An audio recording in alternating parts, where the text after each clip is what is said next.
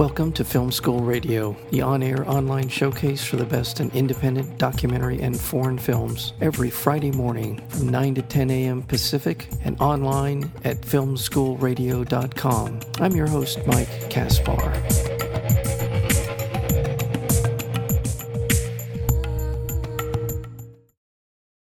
The Diary of a Teenage Girl is based on Phoebe Gloeckner's novel of the same name. Uh, like most teenage girls, Minnie Getz is uh, longing for love acceptance and a sense of purpose in the world. Minnie begins a complex love affair with her mother's boyfriend, the most handsomest man in the world, uh, and uh, that would be Monroe, uh, played by Alexander Skarsgård, and her mother, by the way, is played by Kristen Wiig. Terrific performances all around in this film. It's set in the 19, 1976 San Francisco. It's sort of the dawn of the punk era, the the fading of the hippie movement. Uh, there are so many things about this film that are so well observed, so well written, and the performances. It is just a joy and an honor to have with us uh, the director of the film, Marielle Heller, a writer director of the film The Diary of a Teenage Girl. Uh, Marielle, welcome to Film School. Thank you. Thank you for having me. Oh, you're so welcome, and I, I really, uh, th- I just love your film. Um, it's, it is, uh, as I said uh, in the setup here, that it is. Uh, uh, the writing is just superb. The the the um, development of these characters is uh, just it's a wonderful film. Um, tell me, I know this film, uh, the project, the genesis of this project goes back to the graphic novel by Phoebe Gloeckner, um, and from there you sort of fell in love with this. Tell me the story of the sort of the evolution of uh, the Diary of a Teenage Girl. Yeah, it's been a long term relationship I've had with this project. It, I think it was eight years ago now that my sister gave me Phoebe's book for Christmas, just as a Christmas present, and I, I fell in love with it. I had never seen a portrayal of a teenage girl in a book or in a movie or anything that felt so real to me. It felt so honest and unflinching and brave, and I saw myself in this teenage girl in a way that I had never experienced before, and it was so refreshing. And I remember kind of thinking that it must be how boys feel when they read Catcher in the Rye, Mm. of like, oh, there's my person, there's my teenage hero that I love and feel like is as flawed and everything as I am. So I started a. I didn't. I didn't have any. I had never done anything like this before, but I I started the process of trying to get in touch with Phoebe and her agents and trying to get the rights to adapt it first to a stage play. I, I'm a theater actor and came from the theater world first, and so I um, somehow eventually convinced them that I wasn't totally crazy and that uh, they should give me the rights to adapt it into a theatrical play, which I did, and we mounted in New York in 2010. And that was a great experience. And Phoebe came out and watched the play and loved it, and um, it was a really, it, it was a really creative, wonderful experience for me. And so when it was over, I wasn't quite done with the story. I wasn't quite done with these characters, and I started to conceive it as a film, and then then had to figure out how to make a film. So first, I had to figure out how to make a play, and that was hard enough. And then I decided to make it even harder, and had to figure out how to how to actually direct and make a, a film. this is kind of a this is Lord of the Rings for for you in a way. I mean, this is sort of a trilogy of I you fell in love with the with, Yeah. the, with a graphic novel. That part of the journey, internal journey for you, must have been exciting, and as you said, sort of reinforcing your own sense of yourself as as a person and as an artist, and and then Definitely. then the playwright part comes in, the play, and then the movie. Um, that is that is not only is that commitment, but there's obviously there's a very visceral connection that you have with this material, and and it and it comes through in the film. It really does. Yes, some might call it commitment, some might call it insanity, but yes, I was clearly very, very dedicated to it. I had never come across material that moved me in the way that this book did. I just felt so compelled to tell this story and to share it in this bigger way. You know, you mentioned it a little bit. Is it is it the rawness of the of the story of the storytelling of the way it's told? Is it the perspective from the point of view of a as a fifteen or sixteen year old uh, girl? It, what was the? Is there uh one single thing in terms of sort of theme that really just is part of why you're so so dedicated? You feel so commit or so attached to this material. You know, it's funny. There isn't really just one thing. I think maybe people assume uh, when I say how much I c- connected to this character that I must have had a similar teenagehood, and I really didn't. I did grow up in the Bay Area, but much more in the 80s and 90s, and um, and I didn't have an affair with my mother's boyfriend or anything like that. But there there was just a realness and um, this brutal honesty about what it feels like to be a teenage girl, and that teenage girls have sexual thoughts too. I think what we tend to see in media, in books and movies about teenage teenagers in general is that boys are going to be the ones who are thinking about sex, who are going to want to have sex. The lesson that you get as a girl is that your go- your job is going to be to withhold your virginity for as long as possible. Mm-hmm. And nobody really talks about what it feels like if you're a teenage girl who is thinking about sex too. So you end up kind of feeling like a bit of a freak. And I think most girls have this experience. And there's some shame around it. There's a lot of taboo about what you can talk about. And I guess I was just so blown away by Phoebe's book, by how honest it was and how it explored all of the deepest, darkest thoughts that a teenage girl might have that are, it turns out, just as complex as a teenage boy's thoughts. Um, Mm-hmm. And just did it in such an honest way. And I fell in love with Minnie. I fell in love with her voice. I fell in love with this girl who is not at all perfect, but she's really brave. And she's also an artist. She's an aspiring cartoon cartoonist. She wants to draw comic books. And as a young artist myself, when I was a teenager, you know, it I connected to that part of her that is processing her world through her art and processing the, the pain that she's going through through her drawings. So I connected to her in many ways. I want to remind our listeners, excuse me, we're speaking with Mar- Marielle Heller, uh, the director, writer. Um, what other roles? You had more than I'm just mentioning, screenwriter. Yeah, yeah, that, that was I. That was mostly it. Yeah, Yeah. I was the screenwriter and director of the film. Yes, and uh, also uh, the teen, uh, the Diary of a Teenage Girl has been nominated Spirit Awards uh, for I believe is it four? Do I have that right? Three. Three. Three. Okay. Yeah. So for you as a uh, first time first feature uh, Mm-hmm. as, as director, or No, no, um, as screenwriter. Screenplay, Yeah. and then Bel Powley Yeah. is nominated for her performance as Minnie Getz. I'm sorry. Uh, Yeah, and and and Bel, and we'll get to Bel and the cast, and she is phenomenal in this film um, because uh, I had not seen her uh, before. Again, this is your feature debut, which is it's not Yes. really great. Good, good for you. Uh, but uh, but casting obviously was just tremendously important. Finding someone with the right temperament and just the the look. She's got she's just wonderful. Tell us a little bit about how Bel uh, Powley, the lead in this plays Minnie, came into the film. Yeah, it, it was a very tough role to cast. Obviously, I just talked in length about how in love with this character I was and how much I connected with her. So that's a, a, ta- a tall order for finding somebody who can fill those shoes. Um, and I had sort of this criteria that felt like it was all contradicting itself. She had to be at once very mature and very immature. She had to be funny and dramatic. She had to be um, able to play like the sexy scenes, and then she had to be awkward and teenagery, and she had to have all of these possess all of these qualities all in one person. She had to feel like she was going to grow up to be a comic book writer, so she had to be a little quirky and anyway. So Yeah. I I ended up finding Bel. She's British, and I never thought I was not going to cast an American in this role, but she submitted an audition tape through our shared agency and she was so good and she did an American accent that I didn't even realize she wasn't American in her audition until she got to the end and she recorded a little a little um personal message to me at the end of her audition tape where she just talked about how much the movie meant to her and how connected she was to this character.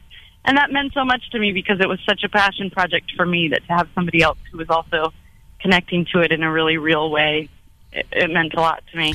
So we ended up meeting, and anyway, she's she's incredible, and she she was a very accomplished actress, mostly in theater herself. She's been on the West End and on Broadway, but I like that now I'm I'm getting credit for discovering her, as though I as though I pulled her from uh, scrubbing toilets in England or something like that. Well, well, let me say that uh, uh, that her performance is there is a a certain energy in her performance. There's this sort of bursting out, sort of uh, throughout her her performance.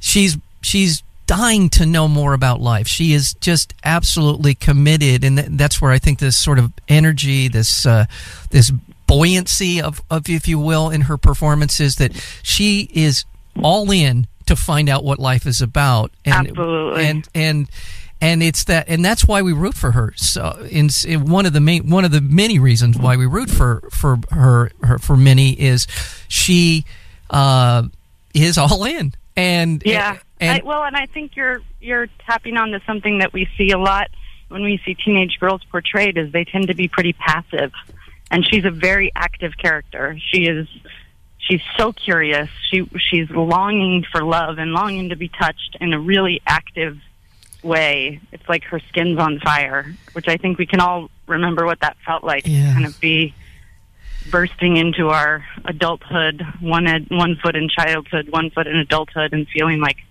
our skin is burning with this these new feelings and these hormones.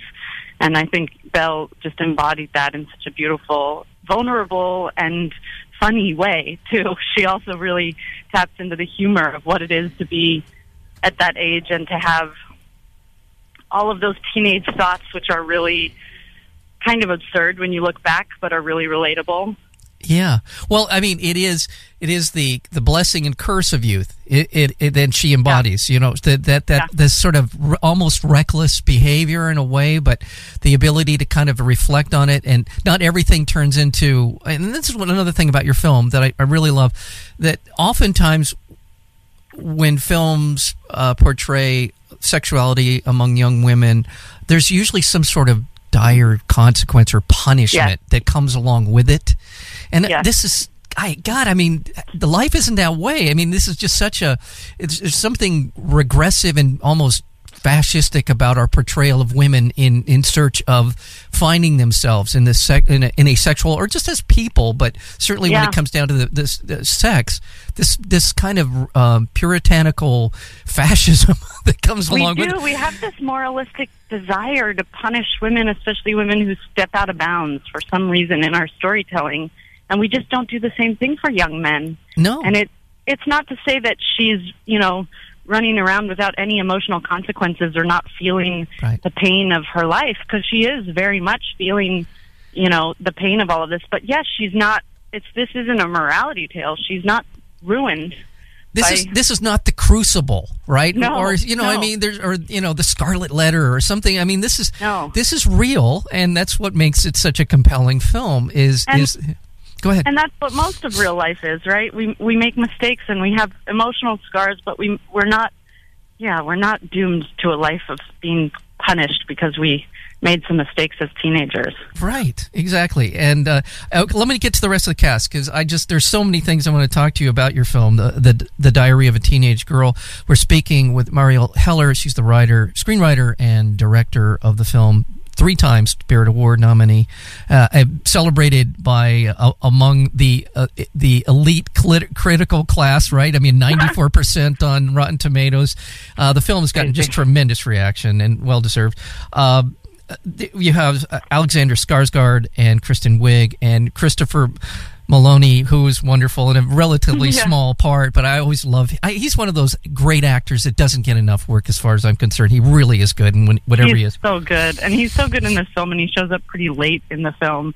But I think he's a, sort of a nice surprise. He plays Minnie's former stepfather, and right. he just kind of yeah, he's he's hilarious. He's great. Add much needed levity. Yeah, well, there's there's levity, but the, there you're right. Levity, there's but there's there's anyway. Uh, it'd be remiss to not mention uh, um, Kristen Wiig as his her mother as Minnie's mother Charlotte, and then of course Monroe. Uh, played by Alexander Skarsgård. The two of Alexander them are Alexander Skarsgård, yeah, who gives just one of the bravest performances I think of any actor ever. He just took on this role with no judgment and and brings to life this guy who it would be very easy to villainize, but we we were very consciously not trying to tell a black and white story. We were trying to humanize all of these people and not moralize about it. And he just makes this character of Monroe who at times you hate, but you we're seeing it through Minnie's eyes and she's in love with him. So we have to see the things that she loves and he's this sort of goofy uh hapless guy who's sort of floating along in life and sort of like a big man child. Um, Yeah. and he just his performance is incredible. He is. He is incredible. He's he's likable even when he's not particularly his Right. actions aren't likable. He, he and I, I again one of the things I think in terms of temperament of the film the, it, there's not these wild swings in terms of the characters, and we, and that we don't suddenly see this monster, of, uh, you know, out of nowhere for no particular reason come out. Right. Throughout it, he's trying to figure this out. He's trying. He's also got issues. He's seen, as you mentioned. I mean, he's a arrested development kind of guy. He has Yeah. some alcohol issues. There's some things going on in his life he hasn't figured out. Uh, and we a, talked, go ahead. Yeah, we talked about all of the characters, the main characters of this movie, sort of being emotionally 15. That Minnie is clearly 15, but that Monroe and Charlotte, her her mother and her mother's boyfriend, are also sort of these 15 year olds who are trying to figure their lives out, who are struggling with all of the same insecurities and senses of self and looking for love. And everybody's sort of on their coming of age journey. Um, yeah. And Minnie's the only one who makes any progress on that journey. Boy, does she! I I mean, she, Yeah. she really. I, I love the opening, and I don't want to give too much away. I love the the opening couple of, of minutes. Uh, intro, our introduction of Minnie and her story. Uh, we, you don't hold back. I mean, throughout the film, you continue to give us all kinds of uh, uh, jarring, you know, sort of perspectives on uh, women's sexuality. Certainly, young woman like uh, like Minnie, uh, and um, but always feels it's always fun. I mean, there's almost Yeah, always a, an element of, uh, com, you know, kind of a. Uh, we want to be with Minnie on this in the on her. Well, because when we go through things when we're teenage teenagers, they are fun. Even if they might, when we look back, we might realize they were dangerous. Usually, we were having fun when we were doing the most dangerous things, right? Right. So, Yeah, yeah. yeah, we start the movie. I guess maybe most movies made about this subject matter would have, you know, waited until uh, 30 minutes in before something would have actually happened between Minnie and Monroe. But the very first line of the movie is, I had sex today. Holy. uh, and so, you Yeah. know, we, we've started and it's already begun Yeah. um, and it kind of goes from there. And but it is that feeling, the opening scene, and what I really wanted to convey was this feeling of what it feels like when you've when you've lost your virginity and you're looking around at the world and thinking like, so does everything look different now? Can everyone tell? Can everyone see that I look different? And just this feeling of like, she's so happy. She mm-hmm. feels like the world has just opened up to her, and she's kind of like strutting through Golden Gate Park, feeling like a total badass because she's had Right. sex one time. Right. And by the way, with a wonderful soundtrack all the way through, I'm, I'm glad to see. Was that the next? Is that the film or that the song that we open with? What's the artist? It's Dwight Twilley. Oh, Dwight Twilley. The that's right. magic. Yeah. Okay. Yeah. And then there's some Mott the Hoople in here, which is always a big fan of. Oh, some good stuff. Some just in terms of conveying kind of the the music that conveys the, the situation and how how the characters are feeling. Um, Yeah. I, I want to and I 'cause we're kind of I'm going to get to some of these scenes that uh, I think that the the scenes with. Um, Bel and, and Alexander, Bel Powley and Alexander Skarsgård are wonderful. And I just one or two that I want to sort of highlight for people who are going to see this film or have maybe already seen it. Um, and that is the the point in in which they have this sort of moment in which Alexander calls out Minnie on her what she's trying to do to as as says in the in the scene manipulate the situation. The look on Bel's face when he says that really was uh, an, a remarkable moment in the film for me because it's at that point in my mind when Bel realizes that there's a lot more that she doesn't know. That she's Yeah. she's saying things from her. She's reacting to the situation. She's going to basically call out Monroe, and when Monroe throws back in her face, I will not be. I don't want to say too much because I don't want to give away the scene, but uh, the look on her face is, "Holy crap! I didn't. Re- I didn't know all this stuff, and now it's like a I'm in over my head. I'm in over bit. my Yeah. head. I Yeah. love that scene. I love that about their dynamic Oh, and their good. relationship. I just thought this summarizes their relationship in just a such a wonderful way of conveying that. Well, we talked about you know the times in their relationship where they're emotionally matched, where they're both sort of 15, and then the times when their age difference becomes really pronounced. And I think that's the scene that we talked about it being the most pronounced where it's very clear that he's an adult and she's a child and and she's in over her head. Well, and it- there are things she doesn't know about how about the and in some ways she's kind of holding down the more pure innocent kind of perspective that maybe is more correct and he's coming at things with so much more baggage. Right. So there's sort of an interesting dynamic happening status wise between the two of them. Well, and what I also like about it in the film, and this is true of Charlotte, who's Kristen Wiig's character, that at there are times when when even though they are literally arrested development, you know, adults, Yeah. um, they are able to rise to that sort of adult role periodically, sort of in flashes of moments of knowing that this is how they should be. this is more or less Right. how they should be. They just choose not to be. But then there are moments when they are. And I just I love that about this film. The, well, the nuances and don't of you remember being a teenager and feeling like having this realization that all of the adults around you don't actually know what they're doing, Yeah. and you kind of look around and go, "Hold on, you don't actually know more than me about how the world works." Right. And then when an adult then tries to like play their power position or their status to you, and it's so disconcerting, Yeah. especially you know Charlotte's character in the movie, Kristen Wiig's character in the movie, she's a young mom who had kids when she was a teenager, and she basically is doing cocaine and partying with them, and she's one of those like doesn't really want to be a mom, cool mom. Right. And so, you know, you look at her and you go, "Wait, you're my role model? Right. You're my adult? How is this going to work?" And and that's what Bel understands, or that's why I should say Minnie understands. She understands this Comes to get intuitively.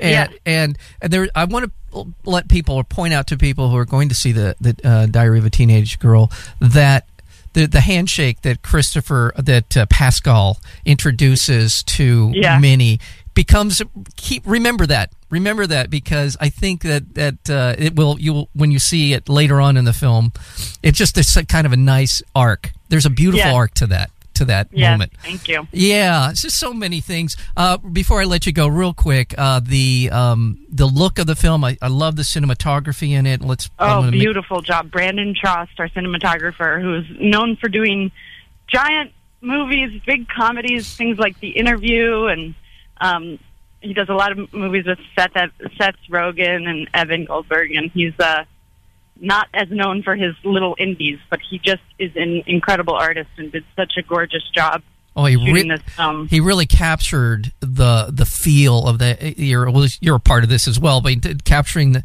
that mid '70s San Francisco scene as as the hippie movement was fading and the punk Totally. movement was coming in.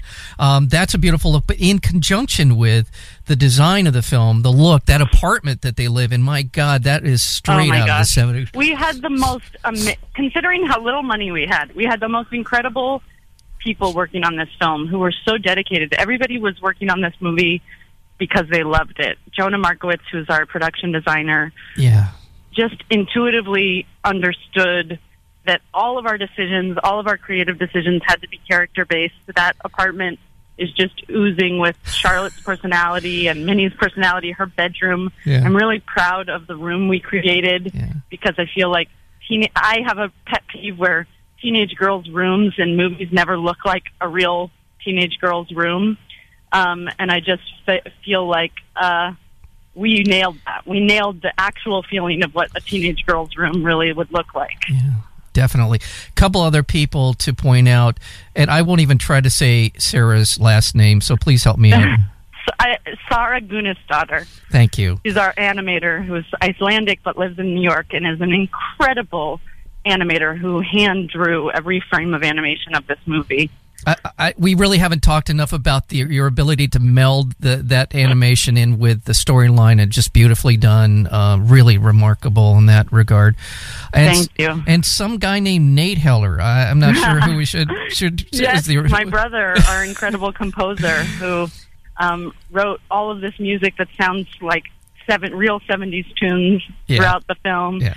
Filled in our our whole soundtrack, but also did the score for the film, and did did just an incredible job. It, this was a, a family affair, and I'm just lucky that my family is as talented as they are. Well, well, my could- my sister-in-law was also our costume designer, Carmen Grande, who just did such an amazing job too, and nailed the look and tells a total emotional story of all of our characters throughout. By their costumes. Yeah, that that that high waisted jean look it, it was brought took me back Mhm. a little bit to yeah High waisted jeans and turtlenecks. turtlenecks definitely and um and we'd be remiss if we didn't mention that the Phoebe Gloeckner and and the the, the work her, that she's done over the years part of that sort of R. Crumb um, era of well she wasn't Yeah. well, actually She was she was looking up to R. Crumb and Aline Kominsky as her inspirations when she was a teenager in San Right. Francisco, Right. and she's just the most incredible artist. Her work is so bold. It's been her her her books. She has this book, The Diary of a Teenage Girl, and she has A Child's Life, and she is just such a brave artist who has really pushed the envelope with her work for years. well And I, just feel so lucky that she let me Yeah. take on her movie, her book, and turn it into a movie. It was just so, so generous of her. another example of the collaboration that you have been able to forge with so many people and uh, having Kristen as part of the film. I know that probably is from a financial perspective and also artistically, but financially that must have been a big help to get this film made. Some- Definitely, Seven. Yeah, it was huge. I, it was she was who I wanted creatively more than anything, but it also really did help make the movie a reality.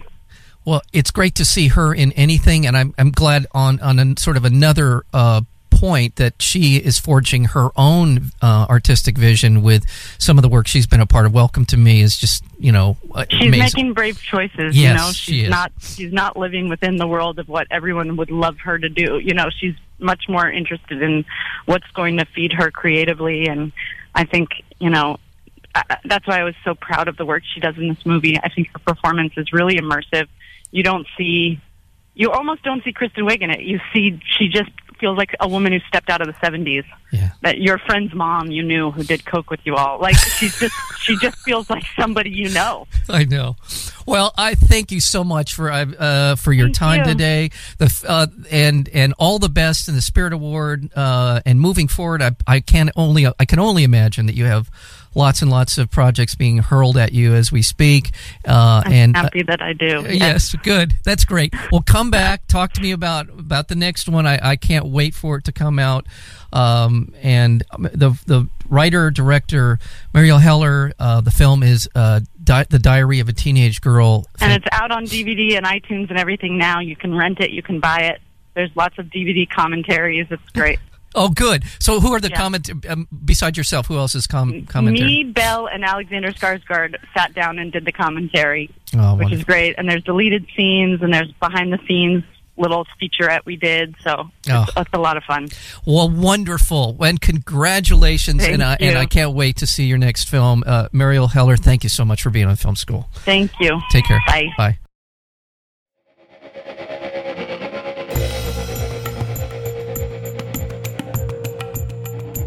You've been listening to Film School Radio, the on air online showcase for the best in independent documentary and foreign films. You can find out more about the program at filmschoolradio.com. I'm your host, Mike Kaspar.